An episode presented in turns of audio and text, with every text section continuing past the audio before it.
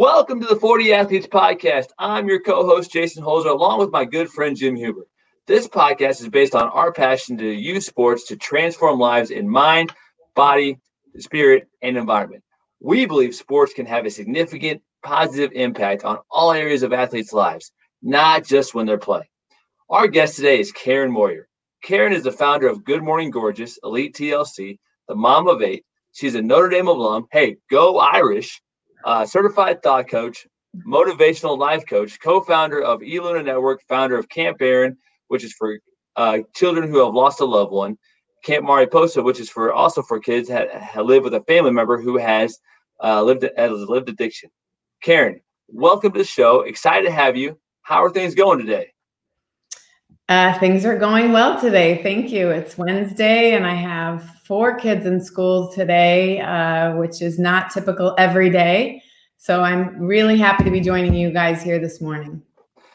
Karen, I want to dive right in. Um, many people put pressure on their kids to live up to certain expectations, especially if their parents have had success at any level of sports. Um, did your kids ever feel that pressure, knowing like kind of like your background and um, the kind of the lives that your kids lived as a, their dad being a professional athlete and you coming from being a collegiate athlete? Yeah. So um, for us, having eight kids, six biological, they're pretty athletic. The boys played baseball. And when they were younger, they were basically growing up in Seattle where their dad was playing. And I wasn't a big fan of them pitching because I didn't want them to be ca- compared to their dad. Um, but you know, you could always hear people in the stands or you know kids say, "Oh, I struck out Moyer's kid," or um, and I don't think though it ever really penetrated the boys. So that was really on the onus of other people thinking that it was getting to them because they were you know just confident in their own skills and what they had. And those boys went on to uh, play college ball and, and get drafted. And uh, and then you know for the girls there the problem for them was that they never got to really be at work with dad because girls weren't allowed in the locker room and things like that. So um you know i think for for kids that um, feel pressure because of a parent that's the parents living vicariously through their kids. And we see that over and over and over again. And i had so much joy as a parent watching my kids do their thing and not being involved like most parents. Yeah. So, so what you're saying is like you simply just like in a game, you just watched, right? Are you like, how did you go about like, you know, being at a game and seeing your kid play? Because I know you always want them to do well. Um, and sometimes it's like second nature to, to, especially being a daughter of a coach, like you probably have some things that you see. Um, what was that like, you know, just, just being in the stands? I mean, were you able to enjoy the game more because of that? Yeah, for sure. So, you know, growing up as Digger Phelps's daughter was quite an interesting journey for me. 20 years, my dad coached at the University of Notre Dame. And, you know, growing up in that and then booing Digger was a very difficult thing. I was a headline one time in the Chicago Tribune when I was 13 because they were just sit down Digger, go home Digger. Either in Kentucky, it was very big, or in Chicago, it was very big. So, mm that was difficult for me. And they, he was just my dad. So growing up in that, I always knew how to handle raising children in this environment where fans can be rude uh, in the stands, where their dad, I was married to Jamie Moyer, who played uh, professional baseball for a very long time. And that's all the first four kids know. And so I protected them in that. It was dad's work. And um, we treated it like that. And so when when they're athletes, it was just natural to them. They were always the ones picked on the playground to do fun, you know, to make the team better because they're good athletes. And growing up, that's been fun to have to raise athletes and have an athletic family. Um, yeah. So the problem that I see with parents that you're touching on is typically when the parents are just living vicariously through their kids and putting pressure on their kids.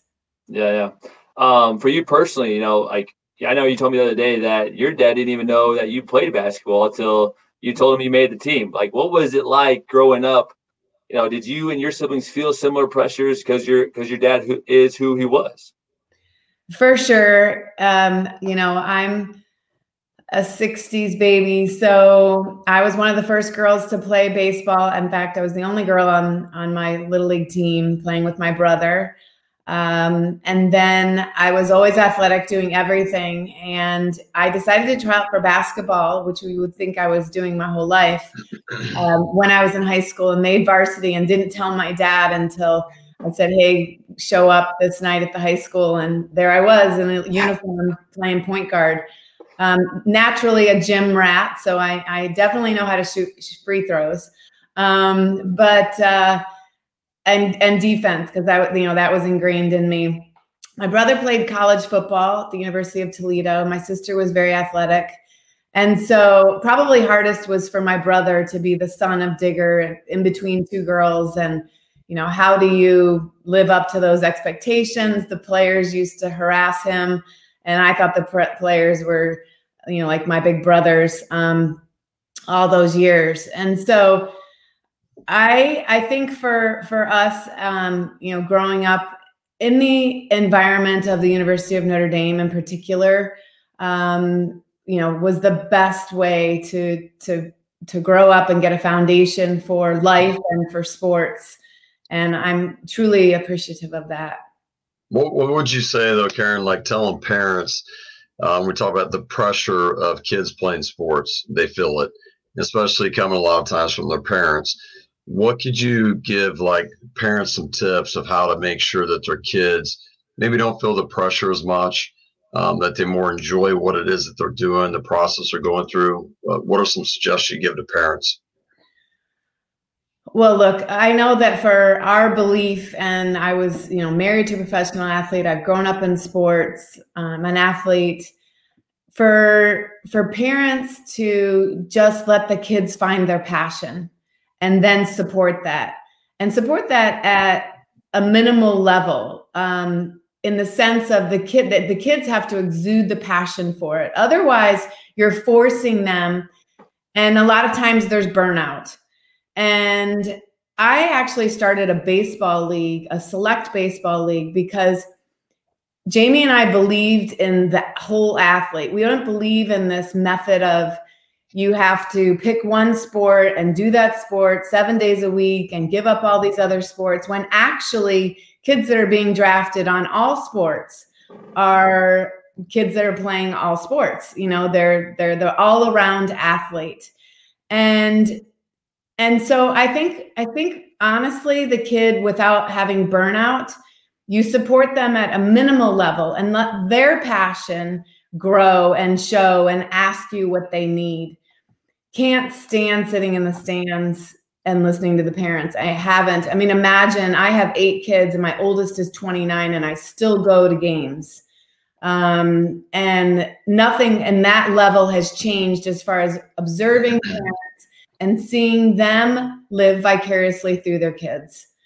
Um, it's sad to watch. You see, if they're like that at the field, you can just imagine how they are driving the kid home or at home. And so it's about respecting your kid, even though you know you're the parent and you have these dreams for them. Let them follow their dreams. Let them make their dreams, follow their dreams, and you support them what kind of conversations did you have with your children to kind of find out what their kind of passions were their desires and kind of were there conversations or questions you asked them to kind of find out what that was for them sure well naturally for us it was baseball um, even my daughters played baseball not softball for a while and and then they were just really good athletes and so they played everything and for a while, we thought the boys may pick soccer, quite honestly. and then they obviously followed the path of baseball. Number three, she played college basketball. Number four played college soccer. And those became just the sports that they were really good at. Five and six, number five will play baseball. And number six is still trying to figure it out. And she's probably the best all around athlete. Um, the last two are adopted, and it must be difficult to try and follow the Moyer way, but we'll see what happens with them. For them, it was the team sport. And this is what I love about sports is what you learn on a team. And they are the people that you hire in your life if you own a company because they get it.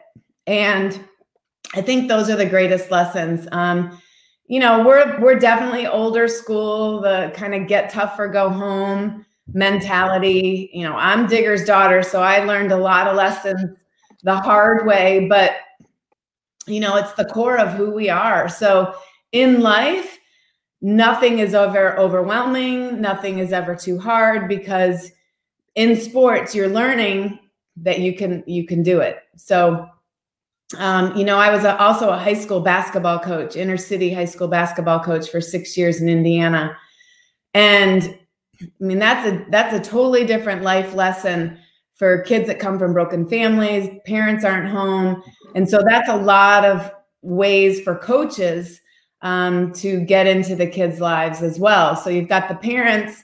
Um, so choose your poison. You got the parents who are just helicopter parents, or you have these kiddos that really need you in your coaching role. Um, you know, the game of life. Well, since you talk about parents, let's transition into that. So, I was talking to somebody recently. They were mentioning that um, their child was trying to figure out whether to play lacrosse or football, and the the dad played college football. Right, was a really good collegiate football player, and so the dad wanted him to play football. And so he's trying to figure out what to do. And the son decided he wanted to play lacrosse. And they knew nothing about lacrosse. The dad was kind of frustrated. So the mom mm-hmm. had to kind of navigate the dad through all this. So I think sometimes parents, you know, they could be on separate pages, right, of how they view sports how they think uh, the kids should play certain sports or whatever that would be. Mm-hmm. How do you feel like with you and mm-hmm. Jamie and recommendation give to, to parents how they come together to be on the same page of how they're going to navigate their child through sports? What would be your recommendation for parents in general and coming together? Well, hearing that story that you just shared uh, makes me think of the Mirer family. Rick Mirer played quarterback at Notre Dame, went on to 15 years in the NFL. Three very athletic boys uh, their oldest son plays lacrosse at the University of Notre Dame, where Rick went. The number two son plays lacrosse at the University of Michigan. And number three son, who is bigger than all of them, just was offered as a junior in high school a scholarship to University of Michigan to play quarterback.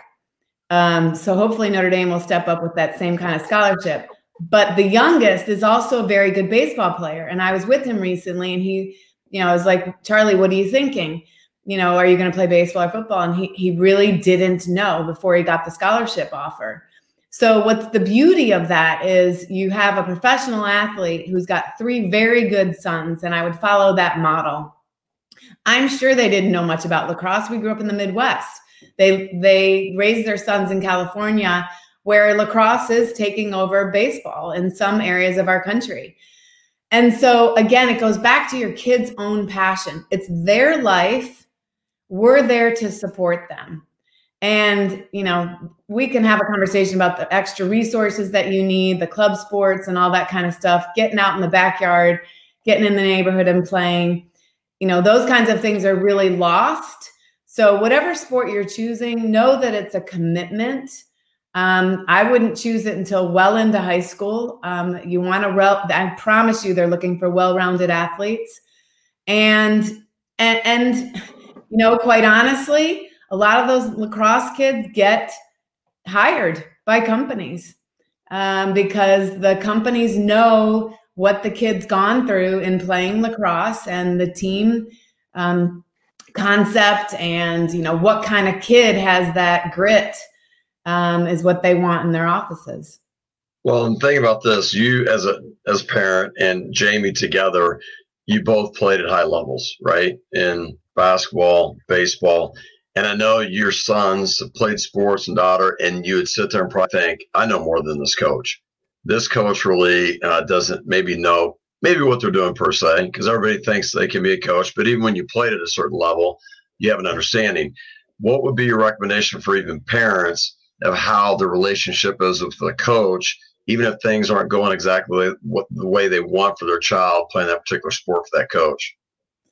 Right. So um, I didn't actually have to correct you guys. I I could have played college basketball, but I didn't. I ended up at Notre Dame, a D1 school, um, instead to pursue my television career.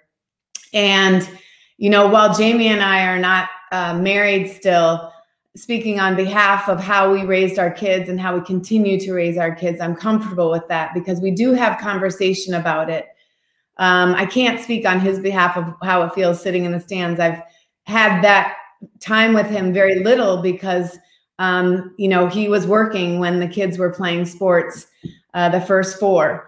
But we would always communicate. And obviously, I started a baseball organization because I was frustrated. I was frustrated with how it was organized how it was run. I want these kids playing a bunch of sports.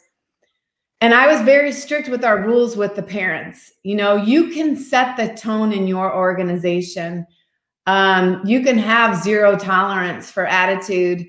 Um, you can, you know, you can corral the parents, and that's where the control can happen. There can be positive environments for kids if you put your foot down right away if I've had to sit in that environment, I don't sit in the environment. I sit away from the parents. I don't want to look like I'm associated with it. I'm older and wiser and can do that. And I re- recommend that. If it doesn't feel comfortable then to you, then something's wrong. If it doesn't feel comfortable to you, imagine how it feels to the kids. And so if it's that way in the stands, it can't be that way in the dugout or, you know, on the bench um, because it's only affecting the kids. And so I challenge the parents to make change. If you see it, feeling it, you have to say something. It's not the way sports are meant to be. Yeah, you know, going on that, it's that could be tough because you know maybe your best friend is that parent that is you know making. So how do you, you know? have you ever had conversations where you've approached a parent and said, "Hey, that's not cool," and maybe when would be a good time to, you know, approach those parents? Would be a good time? I mean, obviously not during the game, probably not even right afterwards. But have you had those situations where you've had like, "Listen, this is not okay." Look, I've been in the stands where I've told fans when they're yelling at my dad, saying, you know, absolutely insane, mean things to him you know, that's my father you're talking about. Just to give it a little reality check. I've been in the stands where Dodger fans have, um, you know, and yay Dodgers, but when the Phillies were playing the Dodgers, um, there were fans threatening my son's life. You know, so people can take it extreme, and I'm not afraid to stick up for that. I would tell fans, you know, that while you're booing him right now or you know yelling profanities these are his kids and we're going home with him tonight just as a reality check because i think what happens is people just get out of their reality and these parents that are yelling in the stands uh, they're not my friends to be honest with you because most of my friends are athletes and get it they get the life the people that are yelling are the ones again i guarantee they're living vicariously through their kids and they need a reality check. They need to know it's not okay. I don't know that I feel it's my responsibility to call somebody out in the stands. I would have a conversation with my kid about it and so that they know that that's not proper behavior. But we can't, you know, it can start at the top. The organization can hear it in the stands and then it's on them. It's not my responsibility as a parent, but it's my responsibility as a parent to my kid so that he knows what's right and wrong and how to act. Well, you know this, Karen. I mean, sports can make people do crazy things. Like you'll look down and be like, "That's that doctor down. What I mean, he's acting like that, or whoever it is. Like that's my neighbor. That what what's gotten into him?" And uh, but I go back to like what you mentioned as a parent. Sometimes you might see something that isn't maybe the way you want it to be, or isn't done the right way with the, maybe an organization or a coach or maybe it comes back to maybe uh, your child doesn't uh, maybe they're struggling with something the way a coach is approaching them or their playing time or whatever that would be what would be your recommendation in regards to as a parent is navigating their child through difficulties and would you have them communicate to the coach first and then if it doesn't ha- be handled um, in a certain way then you step in. What what's the procedures you would give recommendations to how to go communicate with a coach when things are not going the way that you really desire them to be? I have a couple of thoughts on that. First of all again it goes back to it's your kid it's their passion it's their responsibility and it's their respect for themselves and for the organization, the sport, their teammates, the coach. If they have an issue, it's their responsibility, certainly at a certain age. And if you ask me what age, I would say probably at least 12 and up because it empowers them. And if they feel passionate about playing time or how something's going on for them, not critical of another teammate or the X's and O's of it, but to go to the coach and say, you know, what their issue is. Uh, a good coach is going to respect that. A good coach will have already told them the rules on that. Come to my office at these hours. Don't talk to me right after practice. Talk to me at this time. Um, you can text me. We can talk on the phone, whatever um, you know, we didn't have cell phones when we were playing sports, so we couldn't. We could only see the coach at practice, and so it's different now. Everybody's a little more accessible. There's really no excuse for it to not to communicate. Everything in life comes down to communication. Um, it's the kids that um, think highly more highly of themselves um, and you know they get in trouble with thinking that they deserve more.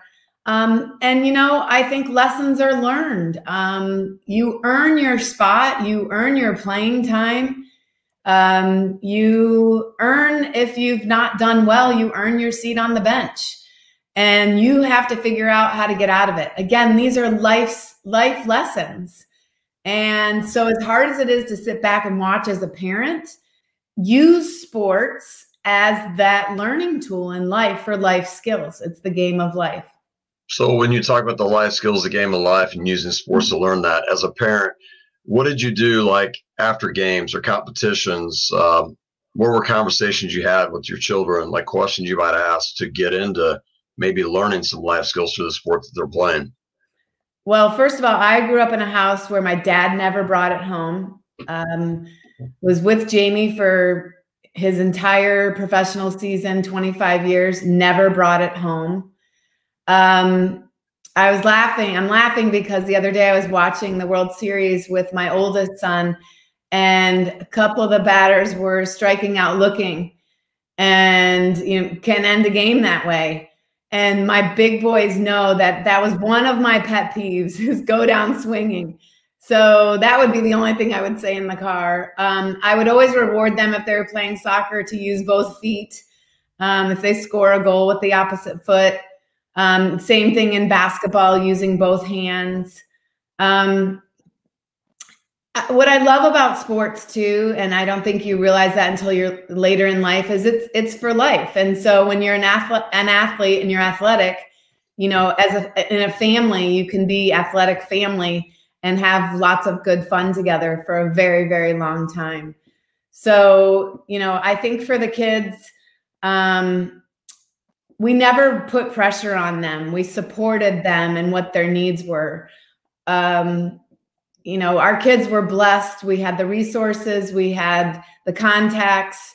Um, it was innate. They they have the genetic makeup.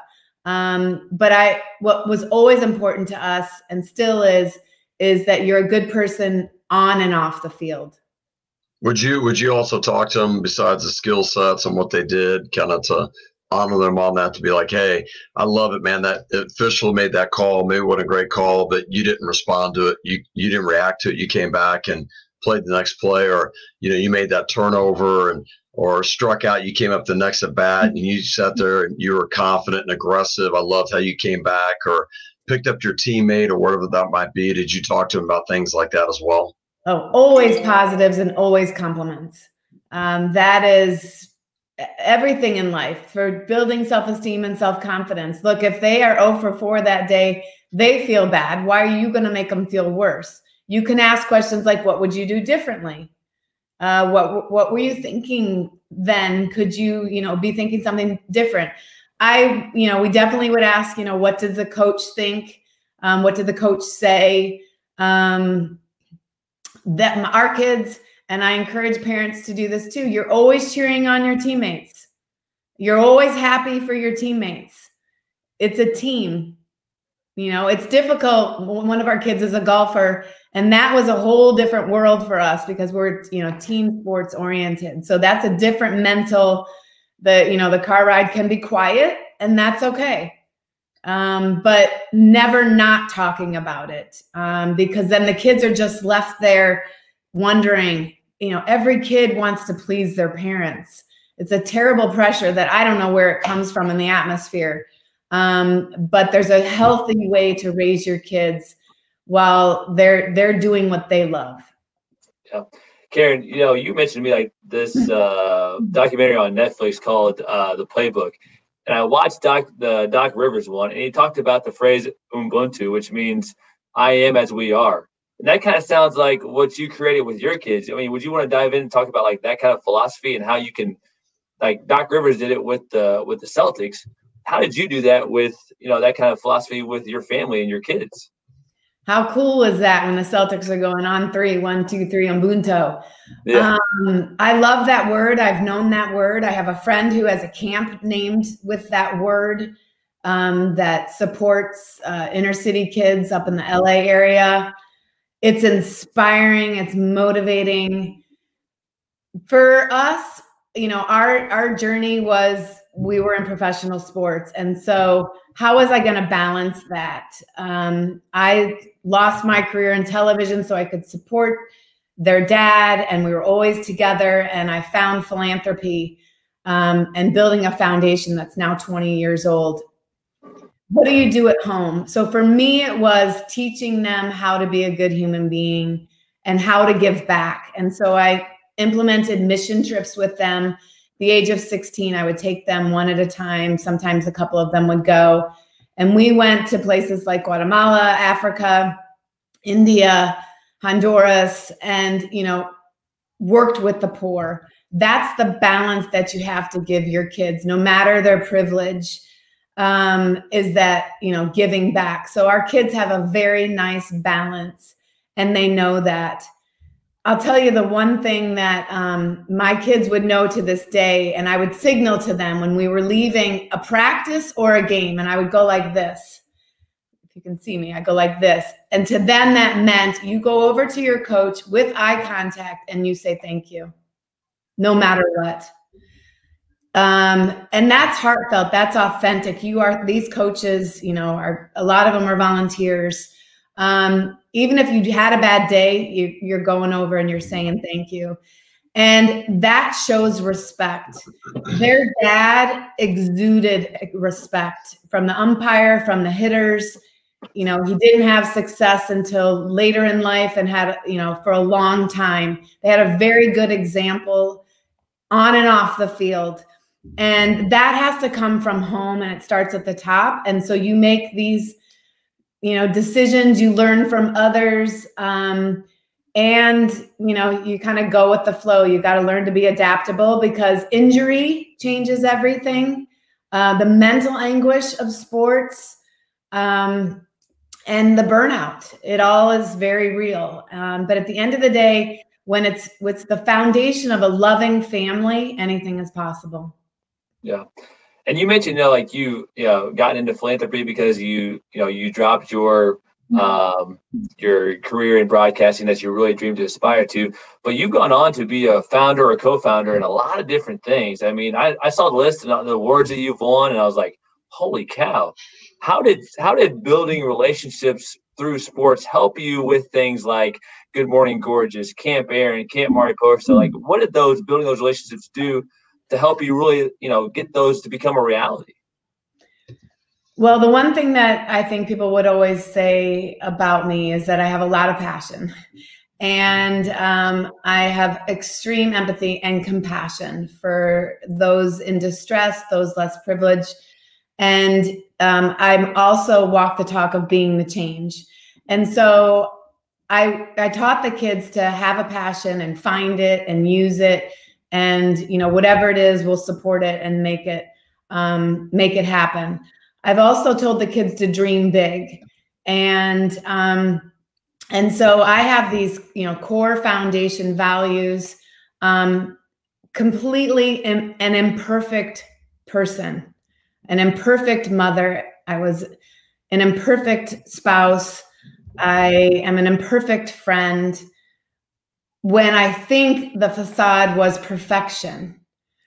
And to really own that and recognize that in my 50s has been profound. It has been transformative. It's been very hard work. I have had a lot of good ideas. I opened my spin studio called Go Legs the same time Soul Cycle opened. Everybody knows Soul Cycle, fabulous studio, nationwide, multi million dollar business. Exact same guys. We have the same socks, everything. Um, I didn't copy their idea, it was the same idea. I didn't put the smarter people around me. I was a one off. I moved it from Seattle to Florida. But I know in what I did for seven years, I transformed lives. So, what's important to me is whatever you're doing, big or small, is you know what's your mission what's your goal? I've always remained true to myself and to my mission. So if my passion is helping children creating camps like i have a grief camp and a camp for kids that live with family addiction national camps i, I make it happen. Um, i'm resourceful. I've learned from my father to never assume always follow up and always have a backup. And the you know those mantras really help you. So i'm very good in plan b i'm adaptable um, and i think i'm finally finding my niche and i'll be 55 years old in a couple of weeks. And that is because i've had a long journey. I've worked very hard on myself through some very difficult times in life. I own all of it and I have personal goals. And so I started a company recently and I love what I do. So we'll see where that goes. So, uh, Karen, I want to kind of add on that is, you know, right now we're going through some challenging times. And you mentioned just then, you know, uh, you had to go through difficult times through your life. What are some suggestions you can give the people of what you did to help you get through those difficult times that people could use today as well? Oh, you know, that's a tough one because what I know, you know, I, am a borderline expert in grief, addiction, and suicide. And now I'm a relationship consultant, um, a certified thought coach. And if I knew then what I know now and how I am mindful in every action that I do, inner peace is overwhelming um, and so, my greatest wisdom to share would be to learn mindfulness activities. Um, and, you know, that's from breathing exercises to, you know, the hot yoga.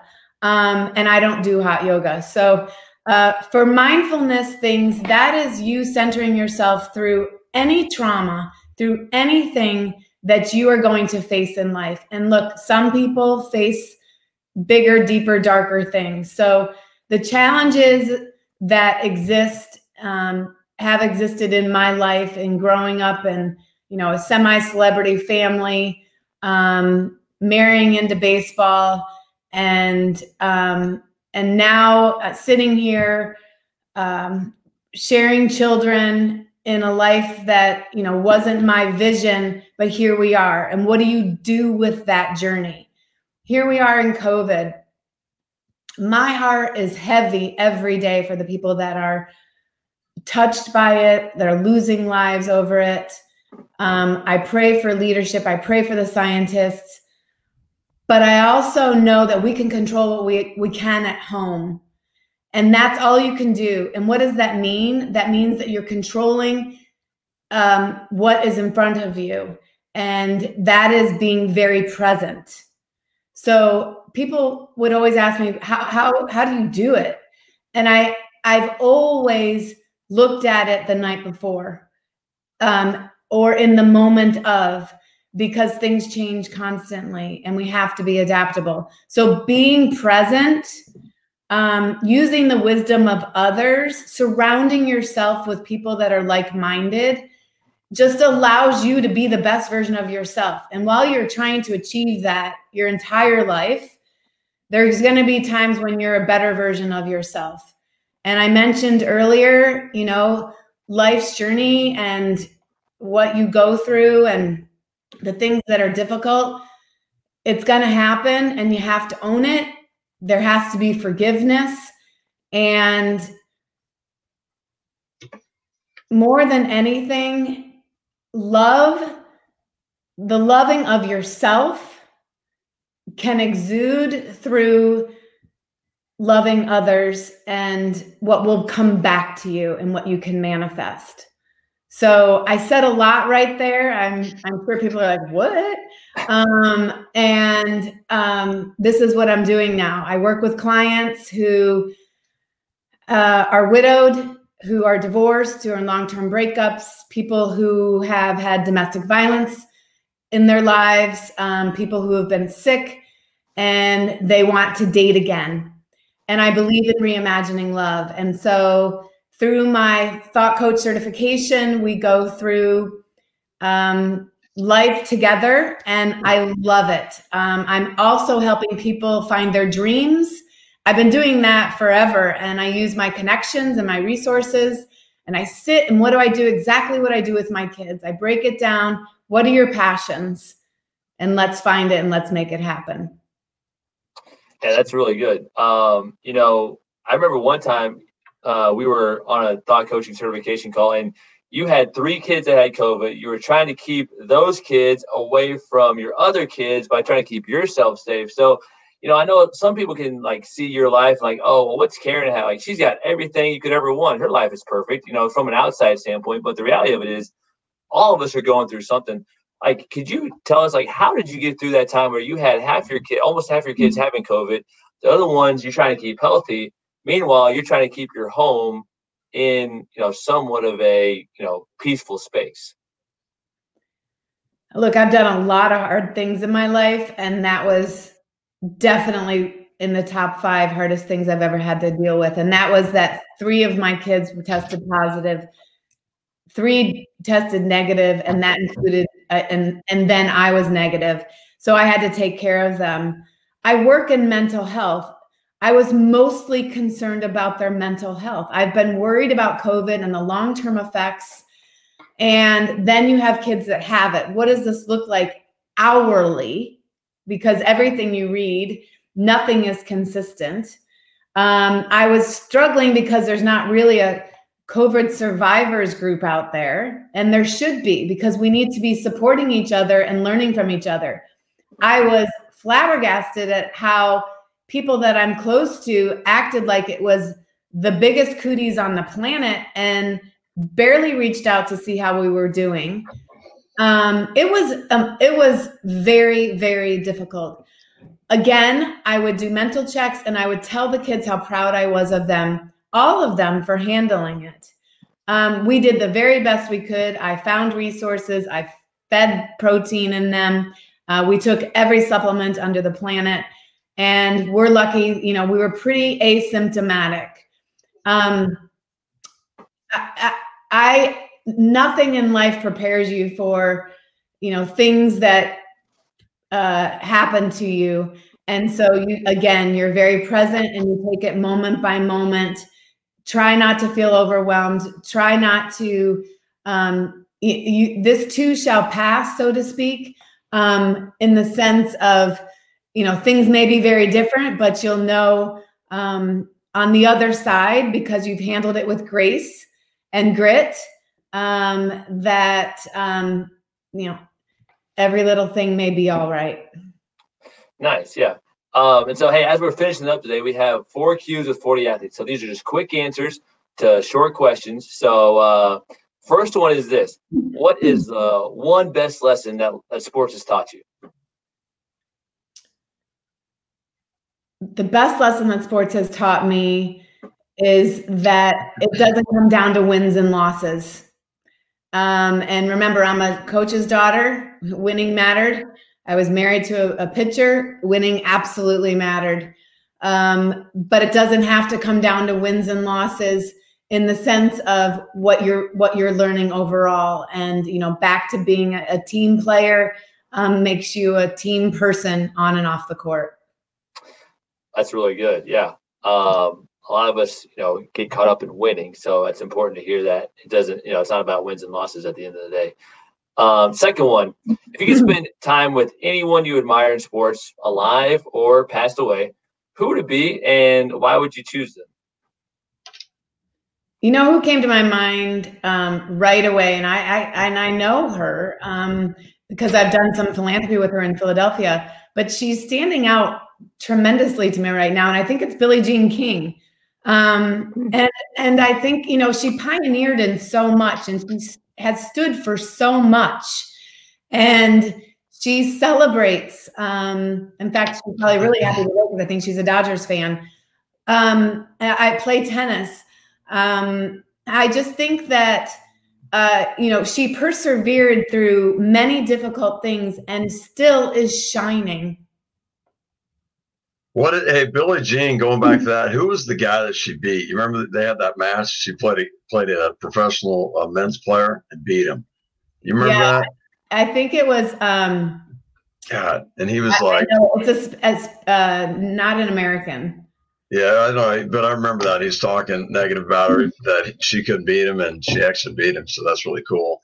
Number three question is this: Now, what is the best advice you received from a coach that you have worked with or played for, or maybe it's lived with since you lived with a Hall of Fame coach? So, um, yeah, so that would absolutely that answer has to come from my father, Digger, who, by the way, calls me every day um, since COVID. So we're nine months into it. Um, I miss what, him. What, what's your What's your nickname, by the way? What does he call you? He, he, call, he calls me Kerky. Called you Parakeet? No, Kerky, like Karen. He calls me Kerky. Oh, okay, Kerky. Okay. Um, and he is Pucka to my children. Um, but you know, I mentioned it earlier. Dad always said, um, "Don't assume, follow up, and always have a backup." And those are those are rules that everybody can live by. You never want to assume anything. Um, you always want to follow up because you know the circumstances could have changed, and you always want to back up because everything can fall through. No, I love that. You said it earlier, and I actually was going to write it down because uh, that just triggered me today and kind of my thought process going through the day. So thank you for that. And the sure. fourth question is, what's the one character trait or life skill that you kind of think in your mind uh, kind of builds the best relationships? Like for individuals to have a relationship, what's that character? What character you think that is? A good communicator and a good listener. Now, tell, tell me, how does someone become a great listener? Because I know my wife would love for you to help me on that. and, and honestly, you know, the, the greatest gift you guys can give your kids is to show um, them love uh, of their mother, no matter what it is a lifetime of respect that they will have for her no matter what happens. So, communication is something that um, you can learn, that is innate, and it's it's crucial in everything you do because a lot of times, as Jason knows, we we have a lot of thoughts, and so if you're holding those thoughts and storing those thoughts, or those thoughts are based on fear, and you're not communicating that, that can ruin your life. That can set up something that um, you can't experience that actually could be a very good, cool experience for you, but you've stored that. So communicate things. Uh, you owe yourself that. And then good listener. Honestly, that comes with age and wisdom.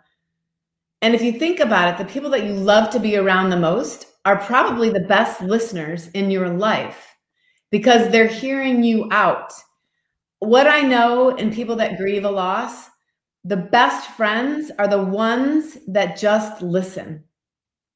It's very difficult in grief to to not say something that might offend somebody.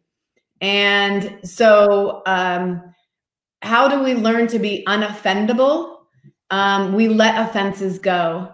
And that takes a lot of work. But those that are good communicators and good listeners, you're going to find inner peace that um, is going to make life even brighter and better. Thank you, Karen, for that. That's uh, again um, really resonated with uh, what you just said. Hey, Karen, um, going back, Jason, what Karen was saying though, I know my wife. Now, I, when I initially when I was married, and that men are like this, I know, is like you're you're telling my wife would tell me something was going on, a struggle, right? And what I want to do, I want to give her the answer. Hey, here's what you need to do. Here's what you need to do. And she goes, Would you just listen? Just listen. Don't tell me. And so I finally just started listening and I give her a hug afterwards. And she goes, That's it right there. I don't need anything from you. I just need you to listen. So so that's acknowledgement. And again, you know, I have I've been hugging kids who've lost loved ones for for decades. And I'll look them in the eyes and I will hug them and I will say, you know, I'm really sorry for your loss. Um, I'm sorry for your pain. You're acknowledging to somebody the good and the bad, always compliment. Um, you can't ever go wrong with a compliment, can you? That's why I named my company Good Morning Gorgeous. It just feels so good. Um, and yeah, I think in, in relationships in particular, if you're not listening, guys, it's because you're multitasking and you know statistics show you're not good at multitasking. So I would drop them off. I've done it. Just be present. And you know what? To do lists, they're there all the time. We'll get to it eventually. Um, but those moments of being very present and what's awesome about both of you, and I'm going to compliment you, is that you care enough to want to be the best version of yourself as a spouse, as a parent, and you strive for that. And that's inspiring and motivating. And I know the two of you are building something that is going to be so incredible for people on and off the court, on and off the field. And I, I commend you. I'm proud of you. I want to be a part of it in any way. And I'm truly honored to have been on with you today. Thank you.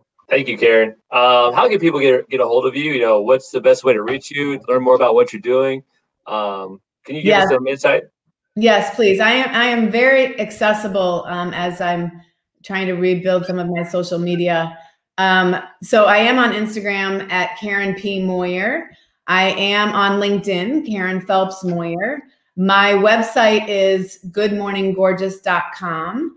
On there, you can read all about me and how I've basically just branded myself and my skills, and I'm sharing that with others.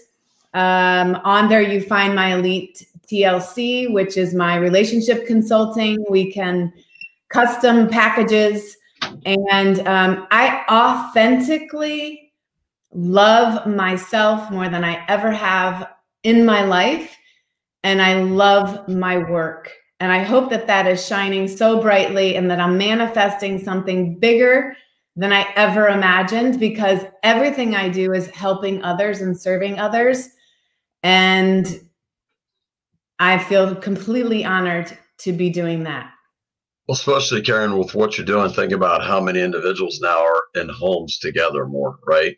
I mean, it's like you, you, could go to work, you could go out, you could separate for eight to 10, 12 hours, come back, but now you're in a home together. And it's kind of like you, what you do with relationships is forcing you to develop a relationship. Some of them maybe have lost that relationship and trying to regain it. So I would definitely recommend people to um, check your programs out and get involved because I think when you can have healthy relationships, you know, it is, it makes everything better in your life. Yeah. Absolutely. Karen, uh, from the bottom of my heart, thank you so much for being on here today. It's it's been great having you on there. So many knowledge nuggets on here as well that you dropped on us. Um, and I look forward to talking to you again soon. Thanks, guys. Wishing you a wonderful rest of your week and all of your endeavors. And um, remember, love and light and everything. Thank you. Karen. Thanks, Karen. Thank you very much. Now, if you're looking to transform your athletes, teams, or organizations by teaching essential life skills through sports, like us on Facebook at 40 Athletes, subscribe to our 40 Athletes YouTube channel, and also be sure to check out our website, 40athletes.com. There you can enroll in our 24 week online course or schedule a discovery call and let us know how 40 athletes can help you develop better players by helping them become better people. Thanks again for tuning in, and we'll see you next time on the 40 Athletes Podcast.